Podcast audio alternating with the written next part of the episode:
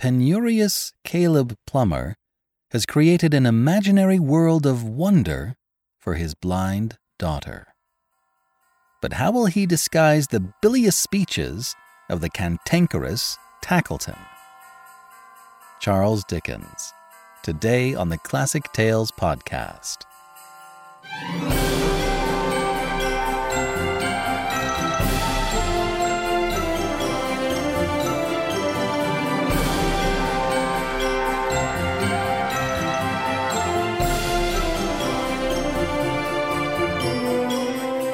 Welcome to the Classic Tales podcast. Thank you for listening. Thank you to all of our financial supporters. We couldn't do this without you, and we really appreciate your support. We've set it up so that for a $5 monthly donation, you get a monthly coupon code for $8 off any audiobook order. Give more, and you get more.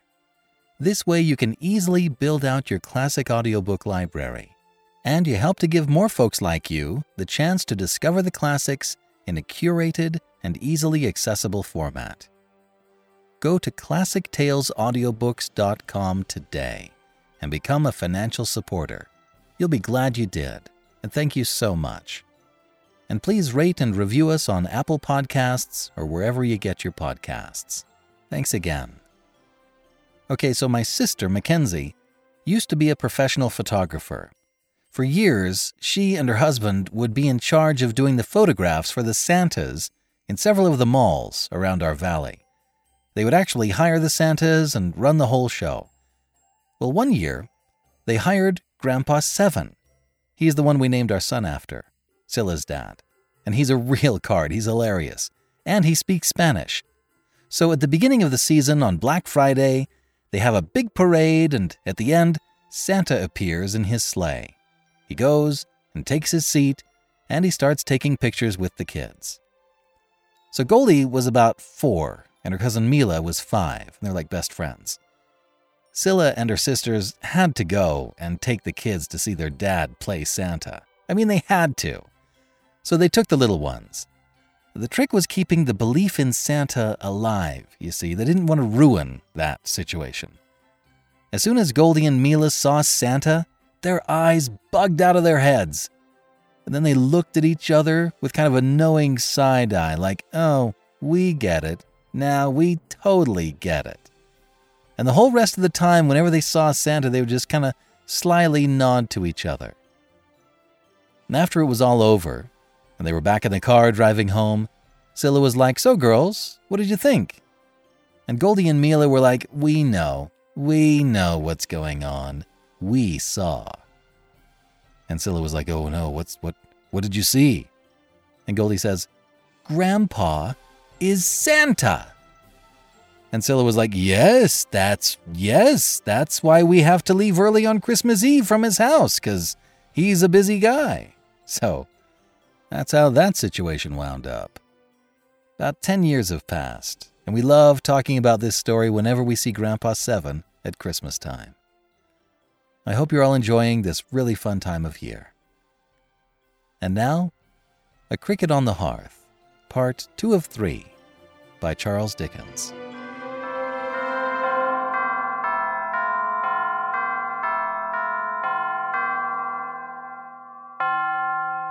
Chapter 2 Chirp the Second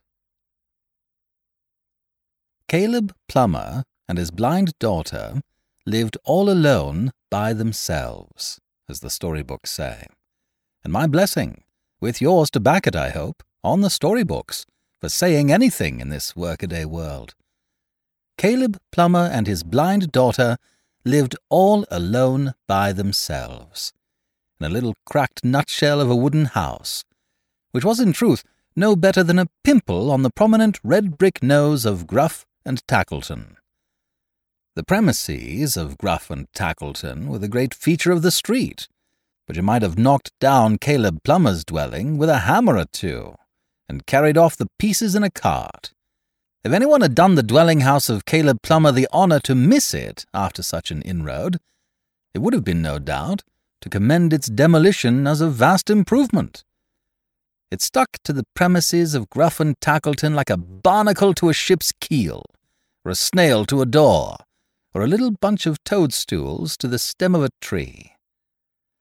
But it was the germ from which the full grown trunk of Gruff and Tackleton had sprung, and, under its crazy roof, the Gruff before last, had in a small way made toys for a generation of old boys and girls, who had played with them, and found them out, and broken them, and gone to sleep. I have said that Caleb and his poor blind daughter lived here. I should have said that Caleb lived here, and his poor blind daughter somewhere else, in an enchanted home of Caleb's furnishing, where scarcity and shabbiness were not, and trouble never entered. Caleb was no sorcerer, but in the only magic art that still remains to us, the magic of devoted, deathless love, Nature had been the mistress of his study, and from her teaching all the wonder came. The blind girl never knew that ceilings were discoloured, walls blotched and bare of plaster here and there, high crevices unstopped and widening every day, beams mouldering and tending downward. The blind girl never knew that iron was rusting, wood rotting, paper peeling off, the size and shape and true proportion of the dwelling withering away. The blind girl never knew that ugly shapes of delf and earthenware were on the board, that sorrow and faint-heartedness were in the house, that Caleb's scanty hairs were turning greyer and more grey before her sightless face. The blind girl never knew they had a master, cold, exacting, and uninterested. Never knew that Tackleton was Tackleton, in short, but lived in the belief of an eccentric humorist who loved to have his jest with them, and who, while he was the guardian angel of their lives, disdained to hear one word of thankfulness. And all was Caleb's doing, all the doing of her simple father. But he, too, had a cricket on his hearth, and listening sadly to its music when the motherless blind child was very young, that spirit had inspired him with the thought that even her greatest deprivation might be almost changed into a blessing, and the girl made happy by these little means. For all the cricket tribe are potent spirits, even though the people who hold converse with them do not know it, which is frequently the case and there are not in the unseen world voices more gentle and more true, that may be so implicitly relied on, or that are so certain to give none but the tenderest counsel, as the voices in which the spirits of the fireside and the hearth address themselves to humankind. Caleb and his daughter were at work together in their usual working room, which served them for their ordinary living room as well, and a strange place it was. There were houses in it, finished and unfinished, for dolls of all stations in life, suburban tenements for dolls of moderate means, kitchens and single apartments for dolls of the lower classes, capital town residences for dolls of high estate. Some of these establishments were already furnished according to the estimate, with a view to the convenience of dolls of limited income Others could be fitted on the most expensive scale, at a moment's notice, from whole shelves of chairs and tables, sofas, bedsteads, and upholstery. The nobility and gentry, and public in general, for whose accommodation these tenements were designed, lay, here and there, in baskets, staring straight up at the ceiling. But in denoting their degrees in society, and confining them to their respective stations, which experience shows to be lamentably difficult in real life, the makers of these dolls had far improved on nature, who was often froward and perverse. For they, not resting on such arbitrary marks as satin, cotton print, and bits of rag, had superadded striking personal differences, which allowed of no mistake. Thus, the doll lady of distinction had wax limbs of perfect symmetry, but only she and her compeers. the next grade in the social scale being made of leather, and the next, of course, linen stuff. As to the common people, they had just so many matches out of tinder boxes for their arms and legs, and there they were, established in their sphere at once, beyond the possibility of getting out of it. There were various other samples of his handicraft, besides dolls, in Caleb Plummer's room. There were Noah's Arks, in which the birds and beasts were an uncommonly tight fit, I assure you, though they could be crammed in anyhow at the roof, and rattled and shaken into the smallest compass. By a bold poetical license, most of these Noah's Arks had knockers on the doors. Inconsistent appendages, perhaps, as suggestive of morning callers and a postman. Yet a pleasant finish to the outside of the building, there were scores of melancholy little carts, which, when the wheels went round, performed most doleful music. Many small fiddles, drums, and other instruments of torture. No end of cannon, shields, swords, spears, and guns.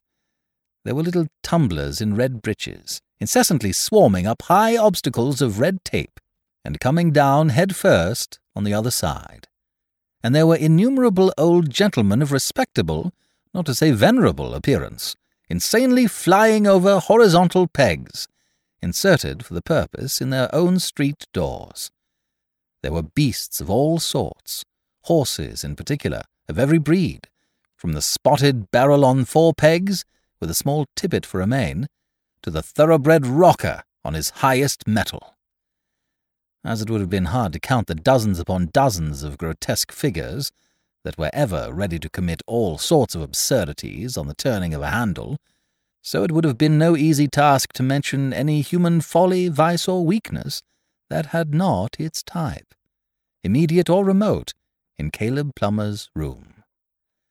And not in an exaggerated form, for very little handles will move men and women to as strange performances as any toy was ever made to undertake. In the midst of all these objects, Caleb and his daughter sat at work. The blind girl busy as a doll's dressmaker. Caleb painting and glazing the four pair front of a desirable family mansion. The care imprinted in the lines of Caleb's face, and his absorbed and dreamy manner, which would have sat well on some alchemist or abstruse student, were at first sight an odd contrast to his occupation and the trivialities about him. But trivial things, invented and pursued for bread, become very serious matters of fact.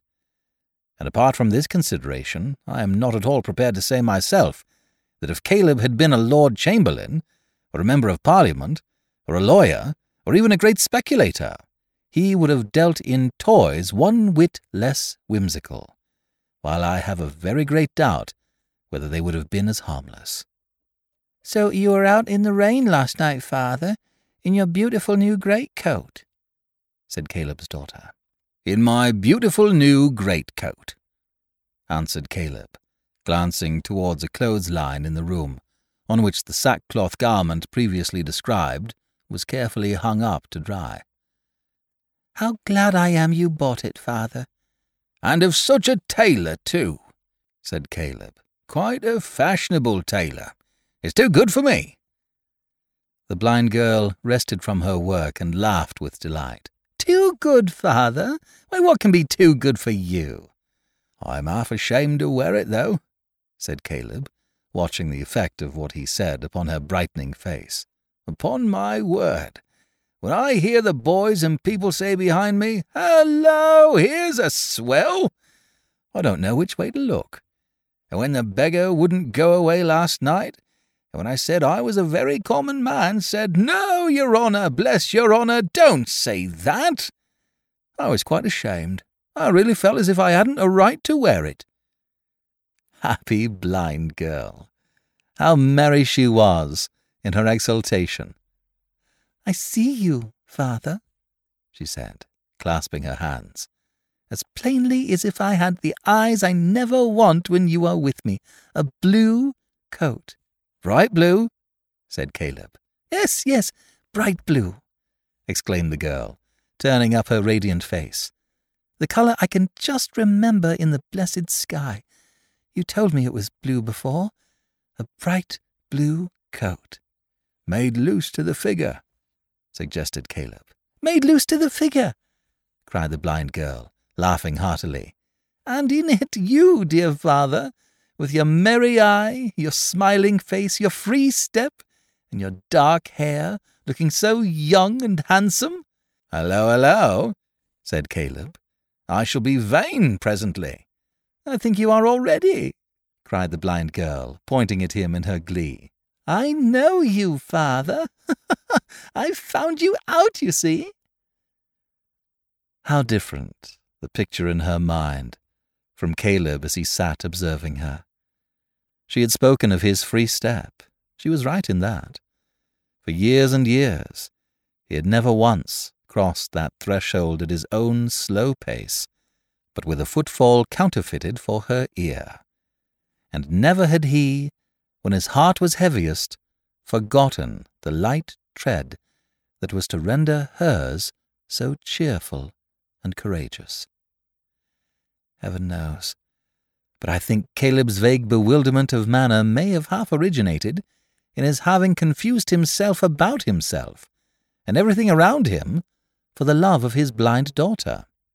How could the little man be otherwise than bewildered, after labouring for so many years to destroy his own identity, and that of all the objects that had any bearing on it?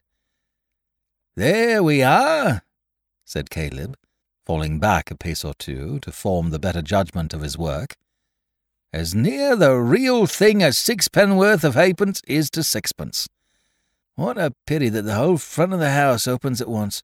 If there was only a staircase in it now, and regular doors to the rooms to go in at. Ah, that's the worst of my calling. I'm always deluding myself and swindling myself. You are speaking quite softly. You're not tired, father. Tired? echoed Caleb, with a great burst of animation. What should tire me, Bertha? I was never tired. What does it mean? To give the greater force to his words, he checked himself in an involuntary imitation of two half-length stretching and yawning figures on the mantel-shelf, who were represented as in one eternal state of weariness from the waist upwards, and hummed a fragment of a song. It was a bacchanalian song, something about a sparkling bowl. He sang it with an assumption of a devil-may-care voice that made his face a thousand times more meagre and more thoughtful than ever. What? You're singing, are you?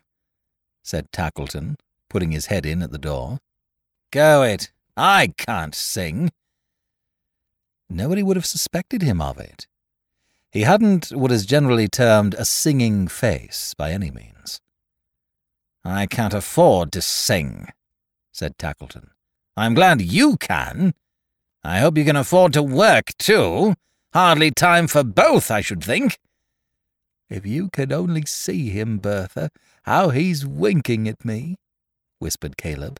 Such a man to joke, you'd think if you didn't know him he was in earnest, wouldn't you now? The blind girl smiled and nodded. The bird that can sing and won't sing must be made to sing, they say, grumbled Tackleton. What about the owl that can't sing, and oughtn't to sing, and will sing? Is there anything that he should be made to do? The extent to which he's winking at this moment, whispered Caleb to his daughter. Oh, my gracious! Always merry and light-hearted with us, cried the smiling Bertha. Oh, you're there, are you? answered Tackleton. Poor idiot. He really did believe she was an idiot, and he founded the belief, I can't say whether consciously or not, upon her being fond of him. Well, and being there, how are you? said Tackleton in his grudging way. Oh, well, quite well, and as happy as even you can wish me to be, as happy as you would make the whole world if you could. Poor idiot, muttered Tackleton. No gleam of reason, not a gleam. The blind girl took his hand and kissed it, held it for a moment in her own two hands, and laid her cheek against it tenderly before releasing it. There was such unspeakable affection and such fervent gratitude in the act that Tackleton himself was moved to say, in a milder growl than usual, What's the matter now? I stood it close beside my pillow when I went to sleep last night, and remembered it in my dreams. And when the day broke, and the glorious red sun, the red sun, father? Red in the mornings and the evenings, Bertha, said poor Caleb, with a woeful glance at his employer. When it rose, and the bright light I almost fear to strike myself against in walking came into the room, I turned the little tree towards it, and blessed heaven for making things so precious, and blessed you for sending them to cheer me. Bedlam broke loose, said Tackleton under his breath. We shall arrive at the strait waistcoat and mufflers soon. We're getting on. Caleb, with his hands hooked loosely in each other, stared vacantly before him while his daughter spoke, as if he really were uncertain, I believe he was, whether Tackleton had done anything to deserve her thanks or not. If he could have been a perfectly free agent at that moment, required on pain of death to kick the toy merchant or fall at his feet, according to his merits, I believe it would have been an even chance which course he would have taken. Yet Caleb knew that with his own hands he had brought the little rose tree home for her, so carefully, and that with his own lips he had forged the innocent deception which should help to keep her from suspecting how much, how very much, he, every day, denied himself, that she might be the happier. Bertha, said Tackleton, assuming for the nonce a little cordiality, come here. Oh, I can come straight to you. You needn't guide me, she rejoined. Shall I tell you a secret, Bertha? If you will, she answered eagerly. How bright the darkened face! How adorned with light the listening head! This is the day on which little what's her name, the spoilt child, Peerybingle's wife, pays her regular visit to you. Makes a fantastic picnic here, ain't it? said Tackleton, with a strong expression of distaste for the whole concern. Yes, replied Bertha. This is the day. I thought so, said Tackleton. I should like to join the party. Do you hear that, father? cried the blind girl in an ecstasy. Yes, yes, I hear it, murmured Caleb, with the fixed look of a sleepwalker. But I don't believe it. It's one of my lies, I've no doubt. You see, I I want to bring the Peerybingles a little more into company with May Fielding, said Tackleton. I am going to be married to May. Married? cried the blind girl, starting from him. She's such a confounded idiot, muttered Tackleton, that I was afraid she'd never comprehend me. Ah, Bertha? Married! Church! Parson! Clerk! Beadle! glass coach, bells, breakfast, bride cake, favours, marrow bones, cleavers, and all the rest of the tomfoolery. A wedding, you know, a wedding. Don't you know what a wedding is? I know, replied the blind girl in a gentle tone. I understand. Do you? muttered Tackleton. It's more than I expected. Well, on that account, I want to join the party and to bring May and her mother. I'll send in a little something or other before the afternoon. A cold leg of mutton or some comfortable trifle of that sort. You'll expect me? Yes, she answered. She had drooped her head and turned away, and so stood, with her hands crossed, musing. I don't think you will, muttered Tackleton, looking at her for you seem to have forgotten all about it already. Caleb? I may venture to say I'm here, I suppose, thought Caleb. Sir! Take care she don't forget what I've been saying to her. She never forgets, returned Caleb. It's one of the few things she aren't clever in. Every man thinks his own geese swans, observed the toy merchant with a shrug. Poor devil. Having delivered himself of which remark, with infinite contempt, old Gruff and Tackleton withdrew. Bertha remained where he had left her, lost in meditation. The gaiety had vanished from her downcast face, and it was very sad. Three or four times she shook her head, as if bewailing some remembrance of some loss. But her sorrowful reflections found no vent in words. It was not until Caleb had been occupied some time in yoking a team of horses to a wagon by the summary process of nailing the harness to the vital parts of their bodies, that she drew near to his working stool, and sitting down beside him, said, Father, I am lonely in the dark. I want my eyes, my patient, willing eyes. Here they are, said Caleb. Always ready. They are more yours than mine, Bertha. Any hour of the four and twenty. What shall your eyes do for you, dear? Look round the room, father. All right, said Caleb. No sooner said than done, Bertha. Tell me about it. It's much the same as usual, said Caleb. Homely, but very snug.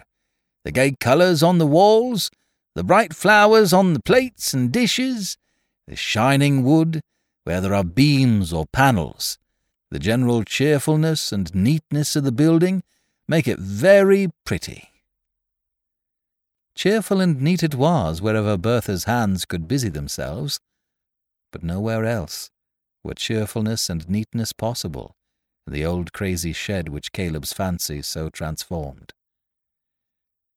You have your working dress on, and are not so gallant as when you wear the handsome coat, said Bertha, touching him. Not quite so gallant, answered Caleb. Pretty brisk, though. Father, said the blind girl, drawing close to his side and stealing one arm round his neck. Tell me something about May. She is very fair? She is indeed, said Caleb. And she was indeed. It was quite a rare thing to Caleb not to have to draw on his invention. Her hair is dark, said Bertha pensively. Darker than mine. Her voice is sweet and musical, I know. I've often loved to hear it. Her shape. There's not a doll's in all the room to equal it, said Caleb. And her eyes. He stopped, for Bertha had drawn closer round his neck, and from the arm that clung about him came a warning pressure which he understood too well. He coughed a moment, hammered for a moment, and then fell back upon the song about the sparkling bowl, his infallible resource in all such difficulties. Our friend, father, our benefactor. I am never tired, you know, of hearing about him. Now, was I ever? she said hastily. Of course not, answered Caleb, and with reason. Ah, with how much reason? cried the blind girl, with such fervency that Caleb, though his motives were so pure, could not endure to meet her face, but dropped his eyes, as if she could have read in them his innocent deceit. Then tell me again about him, dear father, said Bertha. Many times again. His face is benevolent, kind, and tender, honest and true. I am sure it is. The manly heart that tries to cloak all favours with a show of roughness and unwillingness beats in its every look and glance. And makes it noble, added Caleb in his quiet desperation. And makes it noble, cried the blind girl. He is older than May, father. Yes, said Caleb reluctantly. He's a little older than May, but that don't signify. Oh, father, yes, to be his patient companion in infirmity and age, to be his gentle nurse in sickness, and his constant friend in suffering and sorrow, to know no weariness in working for his sake, to watch him, tend him, sit beside his bed and talk to him awake and pray for him asleep. What privileges these would be! what opportunities for proving all her truth and devotion to him would she do all this, dear father? No doubt of it, said Caleb. I love her, father. I can love her from my soul, exclaimed the blind girl.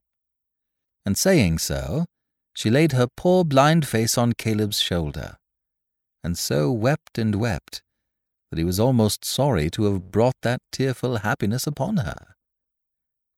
In the meantime, there had been a pretty sharp commotion at John Peerybingle's, for little Mrs. Peerybingle naturally couldn't think of going anywhere without the baby, and to get the baby under way took time. Not that there was much of the baby, speaking of it as a thing of weight and measure, but there was a vast deal to do about and about it, and it all had to be done by easy stages. For instance, when the baby was got, by hook and by crook, to a certain point of dressing, and you might have rationally supposed that another touch or two would finish him off, and turn him out a tip-top baby challenging the world, he was unexpectedly extinguished in a flannel cap and hustled off to bed, where he simmered, so to speak, between two blankets for the best part of an hour. From this state of inaction, he was then recalled, shining very much, and roaring violently to partake of, well, I would rather say, if you'll permit me to speak generally, of a slight repast. After which he went to sleep again. Mrs. Peerybingle took advantage of this interval to make herself as smart in a small way as ever you saw anybody in all your life. And during the same short truce, Miss Slowboy insinuated herself into a Spencer of a fashion so surprising and ingenious that it had no connection with herself or anything else in the universe, but was a shrunken, dog's eared, independent fact, pursuing its lonely course without the least regard to anybody. By this time, the baby, being all alive again, was invested, by the united efforts of Mrs. Peerybingle and Miss Slowboy, with a cream-coloured mantle for its body, and a sort of nankeen raised pie for its head and so in course of time they all three got down to the door, where the old horse had already taken more than the full value of his day's toll out of the Turnpike Trust, by tearing up the road with his impatient autographs, and whence Boxer might be dimly seen in the remote perspective, standing looking back, and tempting him to come on without orders. As to a chair, or anything of that kind, for helping Mrs. Peerybingle into the cart, you know very little of John if you think that was necessary. Before you could have seen him lift her from the ground, there she was in her place, fresh and rosy, saying, John, how can you? Think of Tilly. If I might be allowed to mention a young lady's legs on any terms, I would observe of Miss Slowboy's that there was a fatality about them which rendered them singularly liable to be grazed and that she never effected the smallest ascent or descent without recording the circumstance upon them with a notch, as Robinson Crusoe marked the days upon his wooden calendar. But as this might be considered ungenteel, I'll think of it. John, you've got the basket with the veal and ham pie and things, and the bottles of beer, said Dot. If you haven't, you must turn round again this very minute. You're a nice little article, returned the carrier, to be talking about turning round after keeping me a full quarter of an hour behind my time.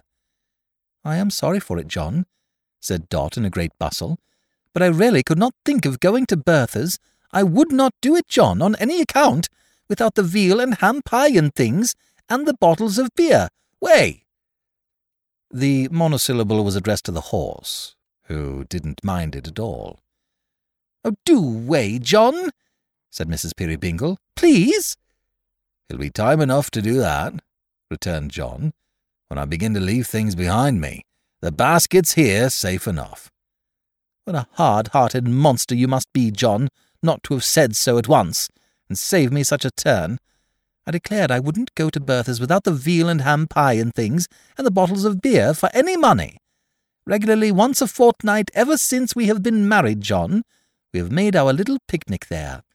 If anything was to go wrong with it, I should almost think we were never to be lucky again. It was a kind thought in the first instance, said the carrier, and I honour you for it, little woman. My dear John, replied Dot, turning very red. Don't talk about honouring me. Good gracious. By the by, observed the carrier, that old gentleman. Again so visibly and instantly embarrassed.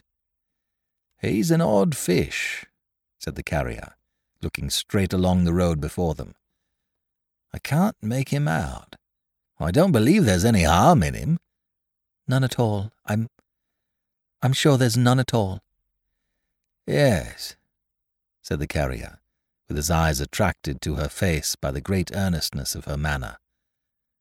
I am glad you feel so certain of it, because it's a confirmation to me. It's curious that he should have taken it into his head to ask leave to go on lodging with us, ain't it? Things come about so strangely. So very strangely, she rejoined in a low voice, scarcely audible. However, he's a good-natured old gentleman, said John, and pays as a gentleman, and I think his word is to be relied upon like a gentleman's. I had quite a long talk with him this morning. He can hear me better already, he says, as he gets more used to my voice. He told me a great deal about himself, and I told him a great deal about myself, and a rare lot of questions he asked me. I gave him information about my having two beats, you know, in my business. One day to the right from our house and back again, another day to the left from our house and back again. For he's a stranger, and don't know the names of places about here. And he seemed quite pleased. Why, then I shall be returning home tonight your way, he says, when I thought you'd be coming in an exactly opposite direction. That's capital. I may trouble you for another lift, perhaps, but I'll engage not to fall so sound asleep again. He was sound asleep, surely. Dot, what are you thinking of? Thinking of, John? I. I was listening to you. Oh, that's all right, said the honest carrier. I was afraid, from the look of your face, that I had gone rambling on so long as to set you thinking about something else. I was very near it, I'll be bound. Dot making no reply, they jogged on for some little time, in silence. But it was not easy to remain silent very long in John Peerybingle's cart, for everybody on the road had something to say, though it might only be, How are you? And indeed it was very often nothing else. Still, to give that back again in the right spirit of cordiality required not merely a nod and a smile, but as wholesome an action of the lungs withal as a long-winded parliamentary speech. Sometimes passengers on foot or horseback plodded on a little way beside the cart for the express purpose of having a chat. And then there was a great deal to be said on both sides. Then Boxer gave occasion to more good-natured recognitions of, and by, the carrier, than half a dozen Christians could have done. Everybody knew him all along the road, especially the fowls and pigs, when they saw him approaching, with his body all on one side, and his ears pricked up inquisitively, and that knob of a tail making the most of itself in the air, immediately withdrew into remote back settlements, without waiting for the honour of a nearer acquaintance. He had business everywhere, going down all the turnings, looking into all the wells, bolting in and out of all the cottages, dashing into the midst of all the dame schools, fluttering all the pigeons, magnifying the tails of all the cats, and trotting into the public houses like a regular customer. Wherever he went, somebody or other might have been heard to cry, Hello, here's Boxer! And out came that somebody forthwith, accompanied by at least two or three other somebodies, to give John Peerybingle and his pretty wife good day. The packages and parcels for the errand cart were numerous, and there were many stoppages to take them in and give them out, which were not by any means the worst parts of the journey. Some people were so full of expectation about their parcels, and other people were so full of wonder about their parcels, and other people were so full of inexhaustible directions about their parcels, and John had such a lively interest in all the parcels, that it was as good as a play.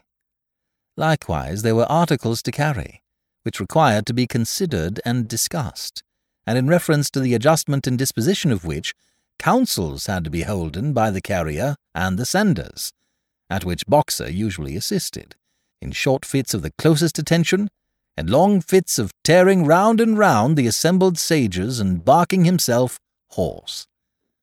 Of all these little incidents, Dot was the amused and open-eyed spectatress from her chair in the cart. And as she sat there looking on, a charming little portrait, framed to admiration by the tilt, there was no lack of nudgings and glancings and whisperings and envyings among the younger men. And this delighted John the carrier beyond measure. For he was proud to have his little wife admired, knowing that she didn't mind it, that, if anything, she rather liked it, perhaps. The trip was a little foggy, to be sure, in the January weather, and it was raw and cold. But who cared for such trifles? Not Dot, decidedly. Not Tilly Slowboy, for she deemed sitting in a cart on any terms to be the highest point of human joys, the crowning circumstance of earthly hopes. Not the baby, I'll be sworn, for it's not in baby nature to be warmer or more sound asleep, though its capacity is great in both respects, than that blessed young Peerybingle was all the way. You couldn't see very far in the fog, of course, but you could see a great deal. It's astonishing how much you may see in a thicker fog than that, if you will only take the trouble to look for it. Why, even to sit watching for the fairy rings in the fields, and for the patches of hoarfrost still lingering in the shade, near hedges and by trees, was a pleasant occupation. To make no mention of the unexpected shapes in which the trees themselves came starting out of the mist and glided into it again. The hedges were tangled and bare, and waved a multitude of blighted garlands in the wind. But there was no discouragement in this. It was agreeable to contemplate, for it made the fireside warmer in possession, and the summer greener in expectancy. The river looked chilly, but it was in motion, and moving at a good pace, which was a great point. The canal was rather slow and torpid, that must be admitted. Never mind. It would freeze the sooner when the frost set fairly in, and then they would be skating and sliding, and the heavy old barges, frozen up somewhere near a wharf, would smoke their rusty iron chimney pipes all day and have a lazy time of it. In one place, there was a great mound of weeds or stubble burning, and they watched the fire, so white in the daytime, flaring through the fog, with only here and there a dash of red in it, until in consequence, as she observed of the smoke getting up her nose, Miss Slowboy choked. She could do anything of that sort on the smallest provocation, and woke the baby, who wouldn't go to sleep again. But Boxer, who was in advance some quarter of a mile or so, had already passed the outposts of the town, and gained the corner of the street where Caleb and his daughter lived and long before they had reached the door, he and the blind girl were on the pavement waiting to receive them. Boxer, by the way, made certain delicate distinctions of his own in his communication with Bertha, which persuade me fully that he knew her to be blind. He never sought to attract her attention by looking at her, as he often did with other people, but touched her invariably. What experience he could ever have had of blind people or blind dogs, I don't know. He had never lived with a blind master, nor had Mr. Boxer the elder, nor Mrs. Boxer, nor any of his respectable family on either side ever been visited with blindness, that I am aware of. He may have found it out for himself, perhaps, but he had got hold of it somehow, and therefore he had hold of Bertha too, by the skirt, and kept hold until Mrs. Peerybingle and the baby, and Miss Slowboy and the basket, were all got safely within doors.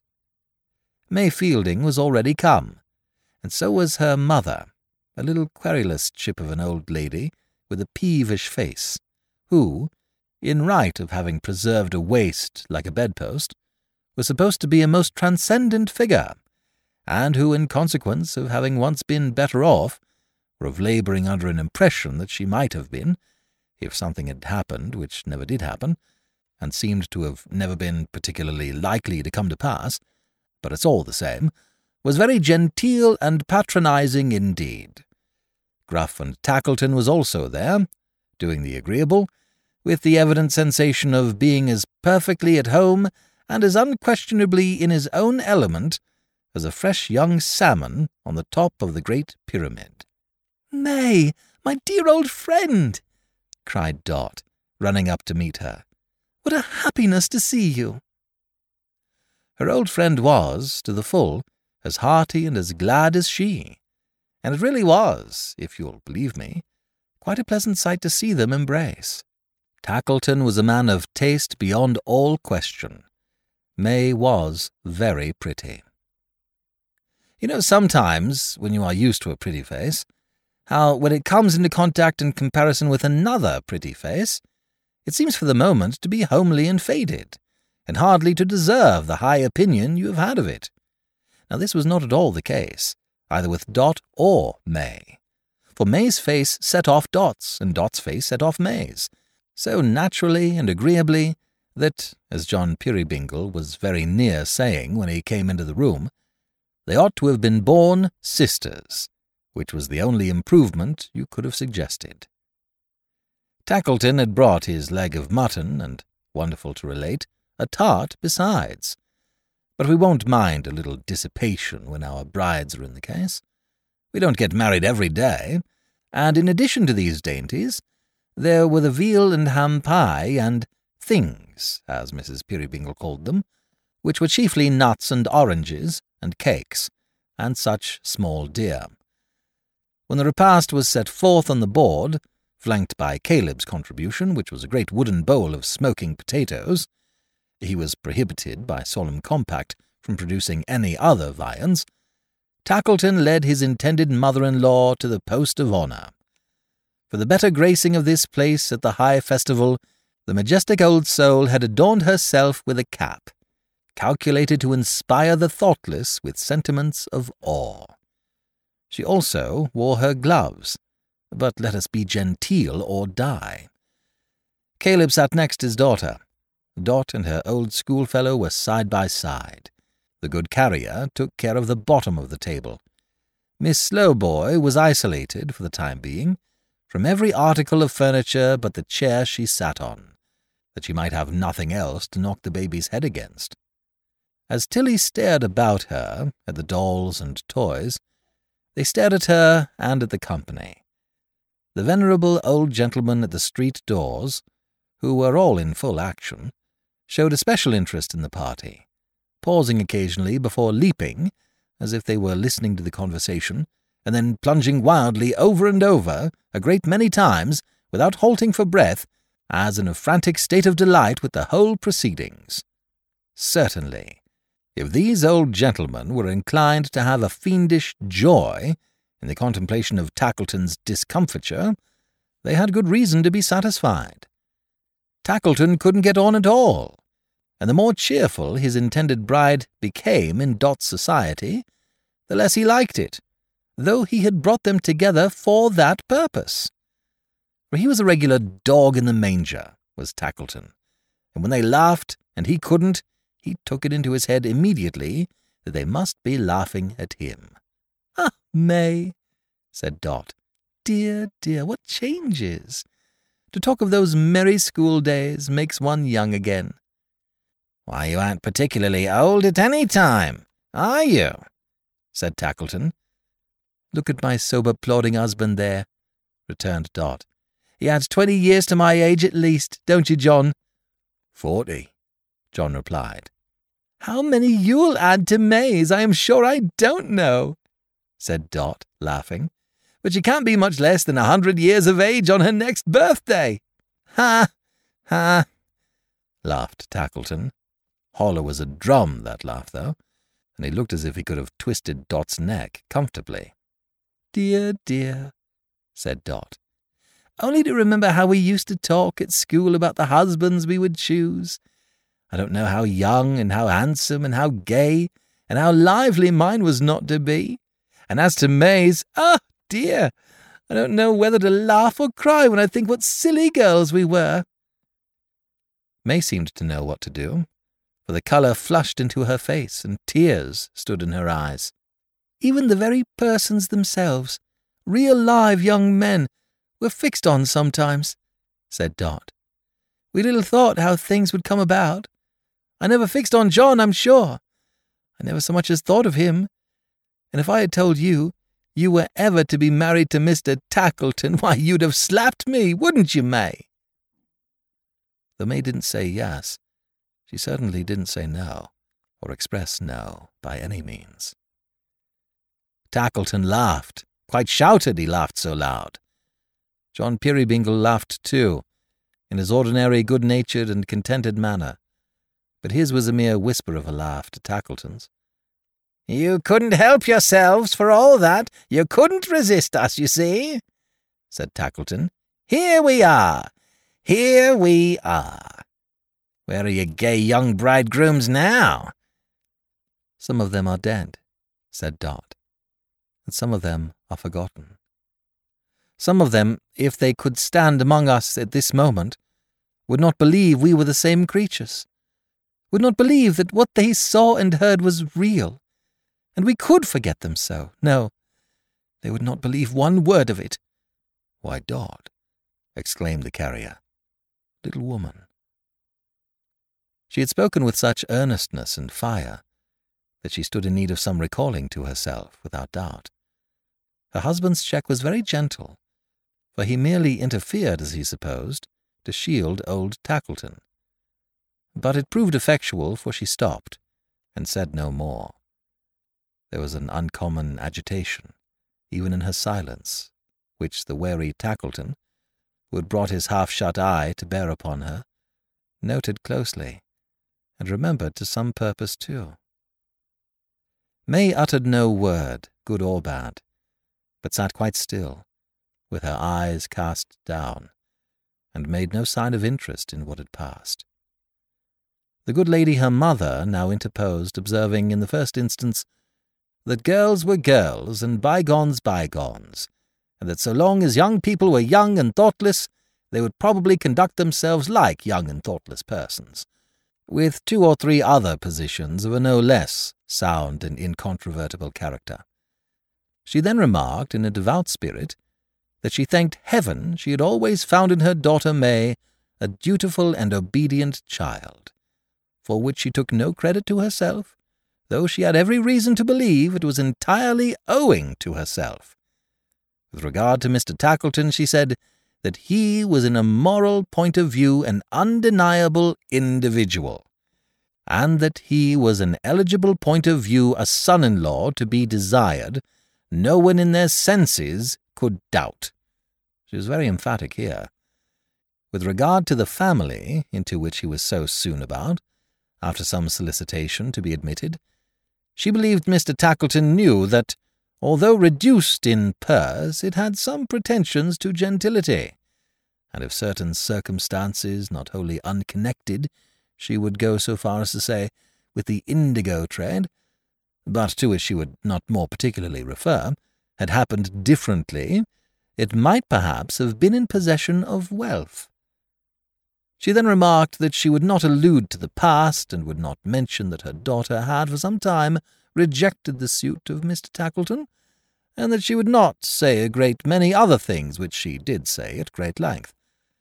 Finally, she delivered it as the general result of her observation and experience that those marriages in which there was least of what was romantically and sillily called love were always the happiest, and that she anticipated the greatest possible amount of bliss, not rapturous bliss, but the solid, steady-going article from the approaching nuptials. She concluded by informing the company that tomorrow was the day she had lived for, expressly, and that when it was over, she would desire nothing better than to be packed up and disposed of in any genteel place of burial. As these remarks were quite unanswerable, which is the happy property of all remarks that are sufficiently wide of the purpose, they changed the current of the conversation, and diverted the general attention to the veal and ham pie, the cold mutton, the potatoes, and the tart, in order that the bottled beer might not be slighted, John Peerybingle proposed tomorrow, the wedding day, and called upon them to drink a bumper for it before he proceeded on his journey. For you ought to know that he only rested there, and gave the old horse a bait.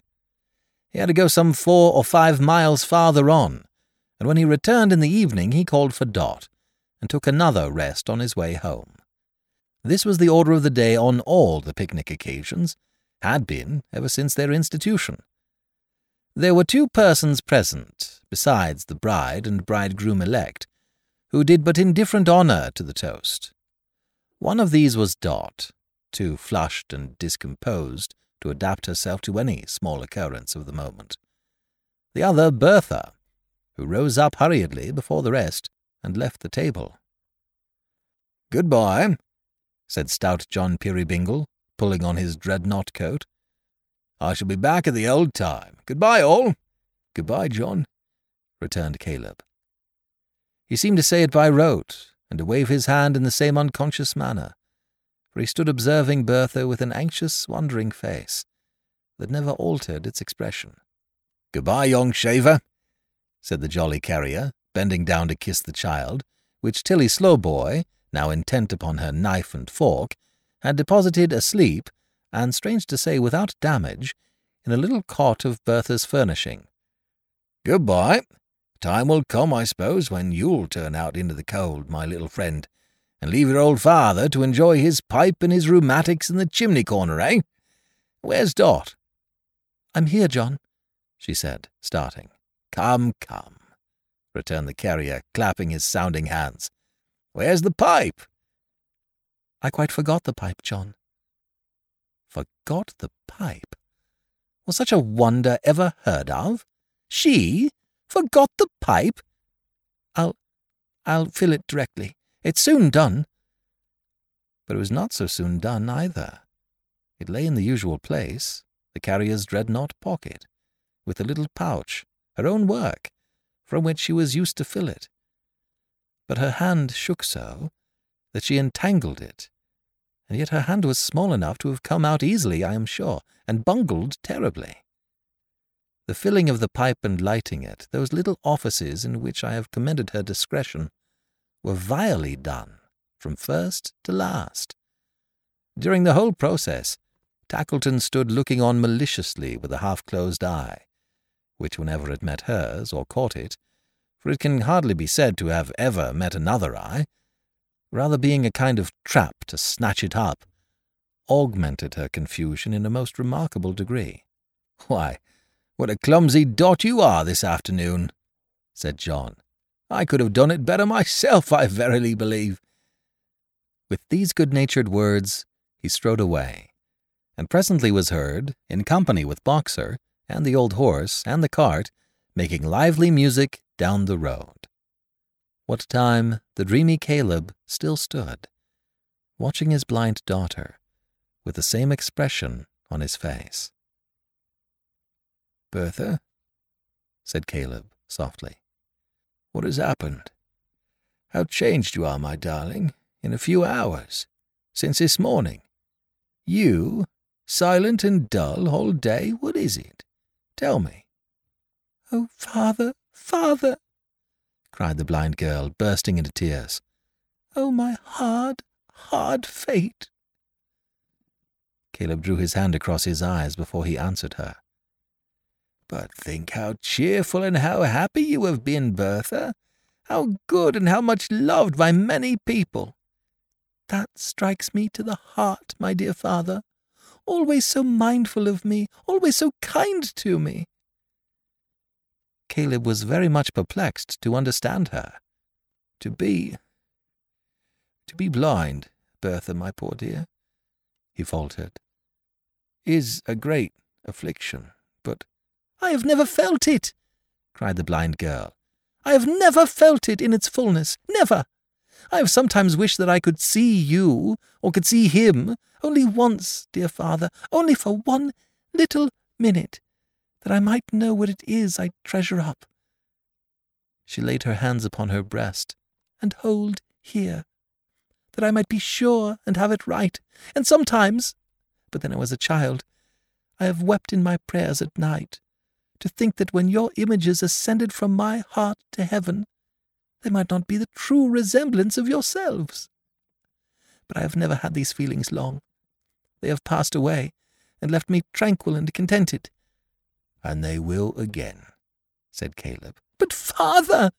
Oh, my good, gentle father, bear with me, if I am wicked, said the blind girl. This is not the sorrow that weighs me down. Her father could not choose but let his moist eyes overflow. She was so earnest and pathetic, but he did not understand her yet. Bring her to me, said Bertha. I cannot hold it closed and shut within myself. Bring her to me, father. She knew he hesitated, and said, May, bring May. May heard the mention of her name, and coming quietly towards her, touched her on the arm. The blind girl turned immediately and held her by both hands. Look into my face, dear heart, sweetheart, said Bertha. Read it with your beautiful eyes and tell me if the truth is written on it.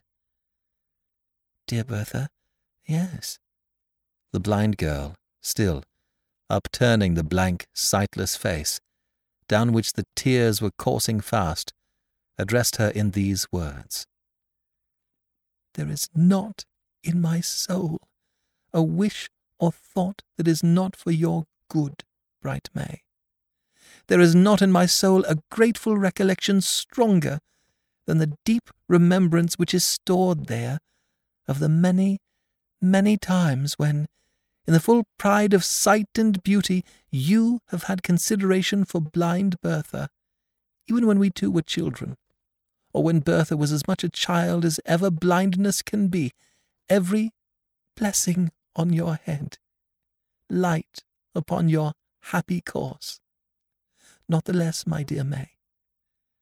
And she drew towards her in a closer grasp. Not the less, my bird, because today the knowledge that you are to be his wife has wrung my heart almost to breaking.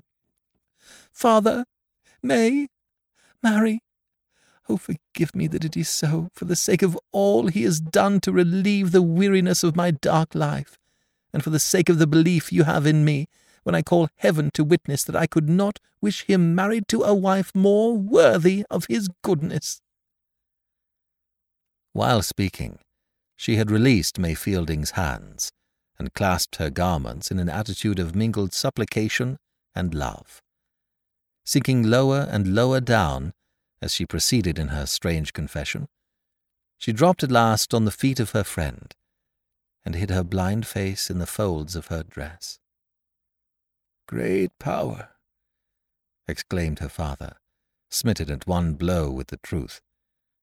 Have I deceived her from the cradle, but to break her heart at last?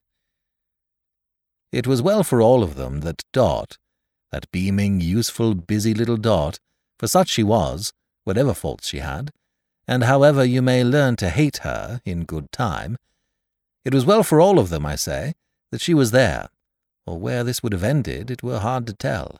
But Dot, recovering her self-possession, interposed, before May could reply, or Caleb say another word. Come, come, dear Bertha, come away with me. Give her your arm, May. So.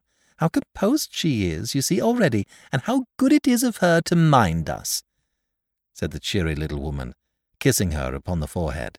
Come away, dear Bertha, come, and here's her good father will come with her, won't you, Caleb? To be sure.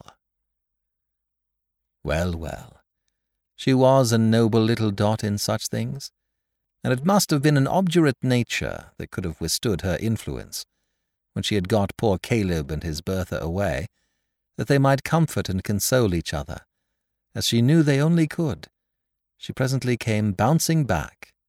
The saying is as fresh as a daisy. I say fresher. To mount guard over that bridling little piece of consequence in the cap and gloves, and prevent the dear old creature from making discoveries. So bring me the precious baby, Tilly, she said, drawing a chair to the fire and while I have it in my lap, here's Mrs. Fielding. Tilly will tell me all about the management of babies, and put me right in twenty points where I'm as wrong as can be, won't you, Mrs. Fielding?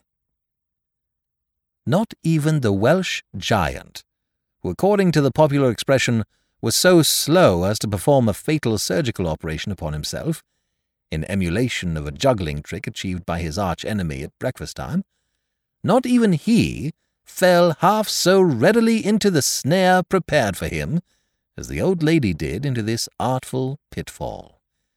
The fact of Tackleton having walked out, and furthermore, of two or three people having been talking together at a distance for two minutes, leaving her to her own resources, was quite enough to have put her on her dignity, and the bewailment of that mysterious convulsion in the indigo trade for four and twenty hours. But this becoming deference to her experience, on the part of the young mother, was so irresistible that after a short affectation of humility, she began to enlighten her with the best grace in the world, and sitting bolt upright before the wicked Dot, she did, in half an hour, deliver more infallible domestic recipes and precepts than would, if acted on, have utterly destroyed and done up that young Peerybingle though he had been an infant Samson. To change the theme, Dot did a little needlework. She carried the contents of a whole work-box in her pocket. However she contrived it, I don't know. Then did a little nursing, then a little more needlework, then had a little whispering chat with May, while the old lady dozed. And so in little bits of bustle, which was quite her manner always, found it a very short afternoon. Then, as it grew dark, and as it was a solemn part of this institution of the picnic that she should perform all Bertha's household tasks, she trimmed the fire, and swept the hearth, and set the tea-board out, and drew the curtain, and lighted a candle. Then she played an air or two on a rude kind of harp, which Caleb had contrived for Bertha, and played them very well, for nature had made her delicate little ear as choice a one for music as it would have been for jewels, if she had had any to wear. By this time it was the established hour for having tea, and Tackleton came back again to share the meal and spend the evening. Caleb and Bertha had returned some time before, and Caleb had sat down to his afternoon's work. But he couldn't settle to it, poor fellow, being anxious and remorseful for his daughter. It was touching to see him sitting idle on his working stool, regarding her so wistfully, and always saying in his face, Have I deceived her from the cradle, but to break her heart? When it was night, and tea was done, and Dot had nothing more to do in washing up the cups and saucers, in a word, for I must come to it, and there is no use in putting it off, when the time drew near for expecting the carrier's return and every sound of distant wheels, her manner changed again. Her colour came and went, and she was very restless. Not as good wives are when listening for their husbands. No, no, no. It was another sort of restless from that. Wheels heard, a horse's feet, the barking of a dog, the gradual approach of all the sounds, the scratching paw of Boxer at the door. Whose step is that? cried Bertha, starting up. Whose step? returned the carrier, standing in the portal, with his brown face ruddy as a winter berry from the keen night air. Why, mine. The other step, said Bertha. The man's tread behind you. She is not to be deceived, observed the carrier, laughing. Come along, sir. You'll be welcome, never fear. He spoke in a loud tone, and as he spoke, the deaf old gentleman entered. He's not so much a stranger they haven't seen him once, Caleb, said the carrier. You'll give him house room till we go? Oh, surely, John, and take it as an honour. He's the best company on earth to talk secrets in, said John. I have reasonable good lungs, but he tries 'em, I can tell you. Sit down, sir. All friends here, and glad to see you. When he had imparted this assurance, in a voice that amply corroborated what he had said about his lungs, he added in his natural tone, A chair in the chimney corner, and leave to sit quite silent and look pleasingly about him, is all he cares for. He's easily pleased. Bertha had been listening intently. She called Caleb to her side when he had set the chair and asked him, in a low voice, to describe their visitor, which he had done so, truly now, with scrupulous fidelity. She moved for the first time since he had come in, and sighed, and seemed to have no further interest concerning him. The carrier was in high spirits, good fellow that he was, and fonder of his little wife than ever. A clumsy dot she was this afternoon, he said, encircling her with his rough arm as she stood, removed from the rest.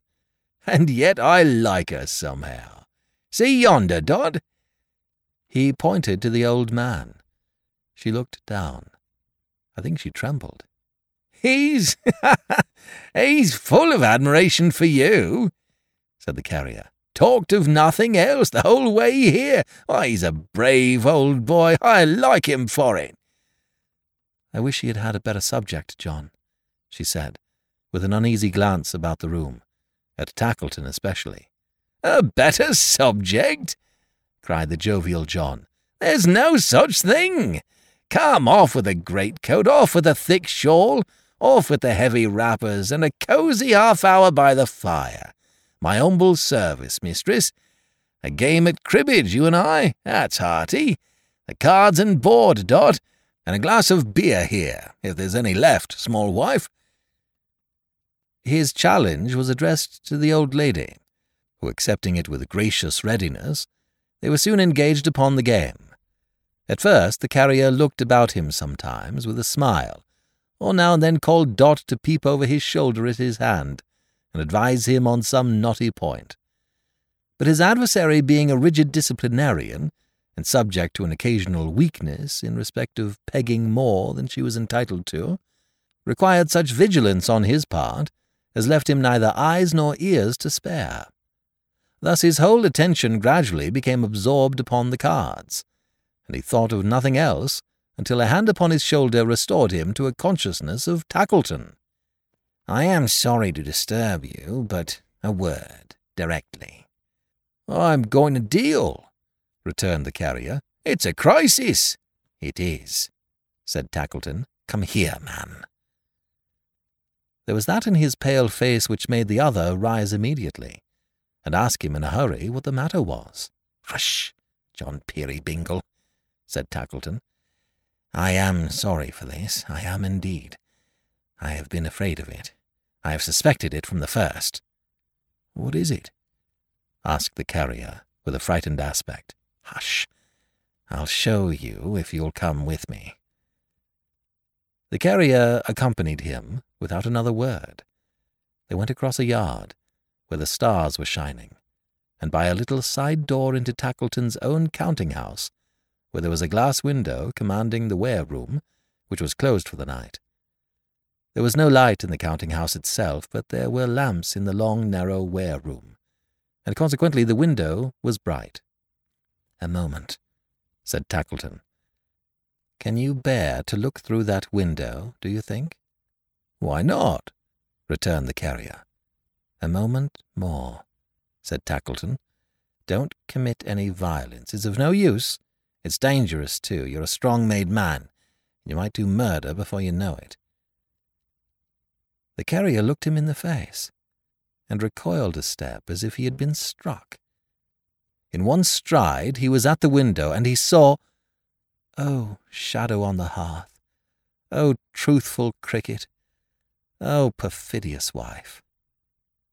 He saw her, with the old man, old no longer, but erect and gallant, bearing in his hand the false white hair that had won his way into their desolate and miserable home.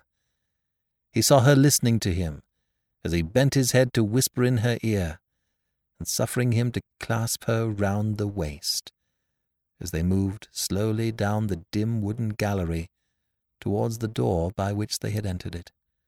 He saw them stop, and saw her turn, to have the face the face he loved so, so presented to his view, and saw her, with her own hands, adjust the lie upon his head, laughing as she did it, at his unsuspicious nature. He clenched his strong right hand at first, as if it would have beaten down a lion. But opening it immediately again, he spread it out before the eyes of Tackleton. For he was tender of her, even then. And so, as they passed out, fell down upon a desk and was weak as any infant. He was wrapped up to the chin and busy with his horse and parcels when she came into the room, prepared for going home. Now, John dear, good night, May. Good night, Bertha. Could she kiss them? Could she be blithe and cheerful in her parting? Could she venture to reveal her face to them without a blush? Yes. Tackleton observed her closely, and she did all this. Tilly was hushing the baby, and she crossed and recrossed Tackleton a dozen times, repeating drowsily, Did the knowledge that it was to be its wife's, then, wring its heart almost to breaking? And did its fathers deceive it from its cradles, but to break its hearts at last? Now, Tilly, give me the baby. Good night, Mr. Tackleton. Where's John, for goodness sake? He is going to walk beside the horse's head, said Tackleton, who helped her to her seat. My dear John, walk? Tonight? The muffled figure of her husband made a hasty sign in the affirmative, and the false stranger and the little nurse being in their places, the old horse moved off. Boxer, the unconscious boxer, running on before, running back, running round and round the cart and barking as triumphantly and merrily as ever. When Tackleton had gone off likewise, escorting May and her mother home. Poor Caleb sat down by the fire beside his daughter, anxious and remorseful at the core, and still saying in his wistful contemplation of her, Have I deceived her from the cradle, but to break her heart at last?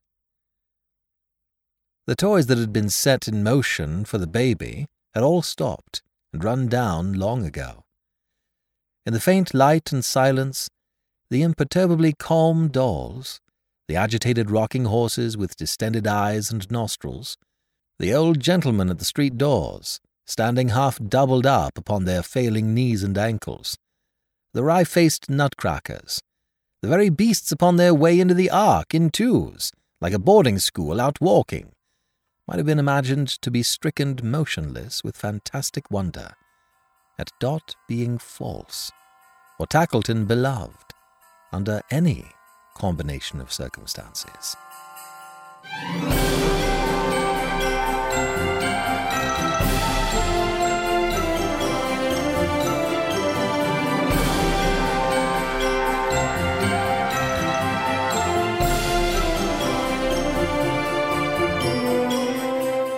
This is BJ Harrison. I hope you've enjoyed this unabridged production of A Cricket on the Hearth, Part 2 of 3 by Charles Dickens. If you have enjoyed this book, please become a financial supporter by visiting our website at classictalesaudiobooks.com. Donate $5 a month and get a monthly coupon code for $8 off any audiobook. And please rate and review us if you can. It really helps other folks find our show. Thank you for joining me today and allowing classic literature to awaken your better self. Please join me every week and we'll rediscover the greatest stories ever put to paper.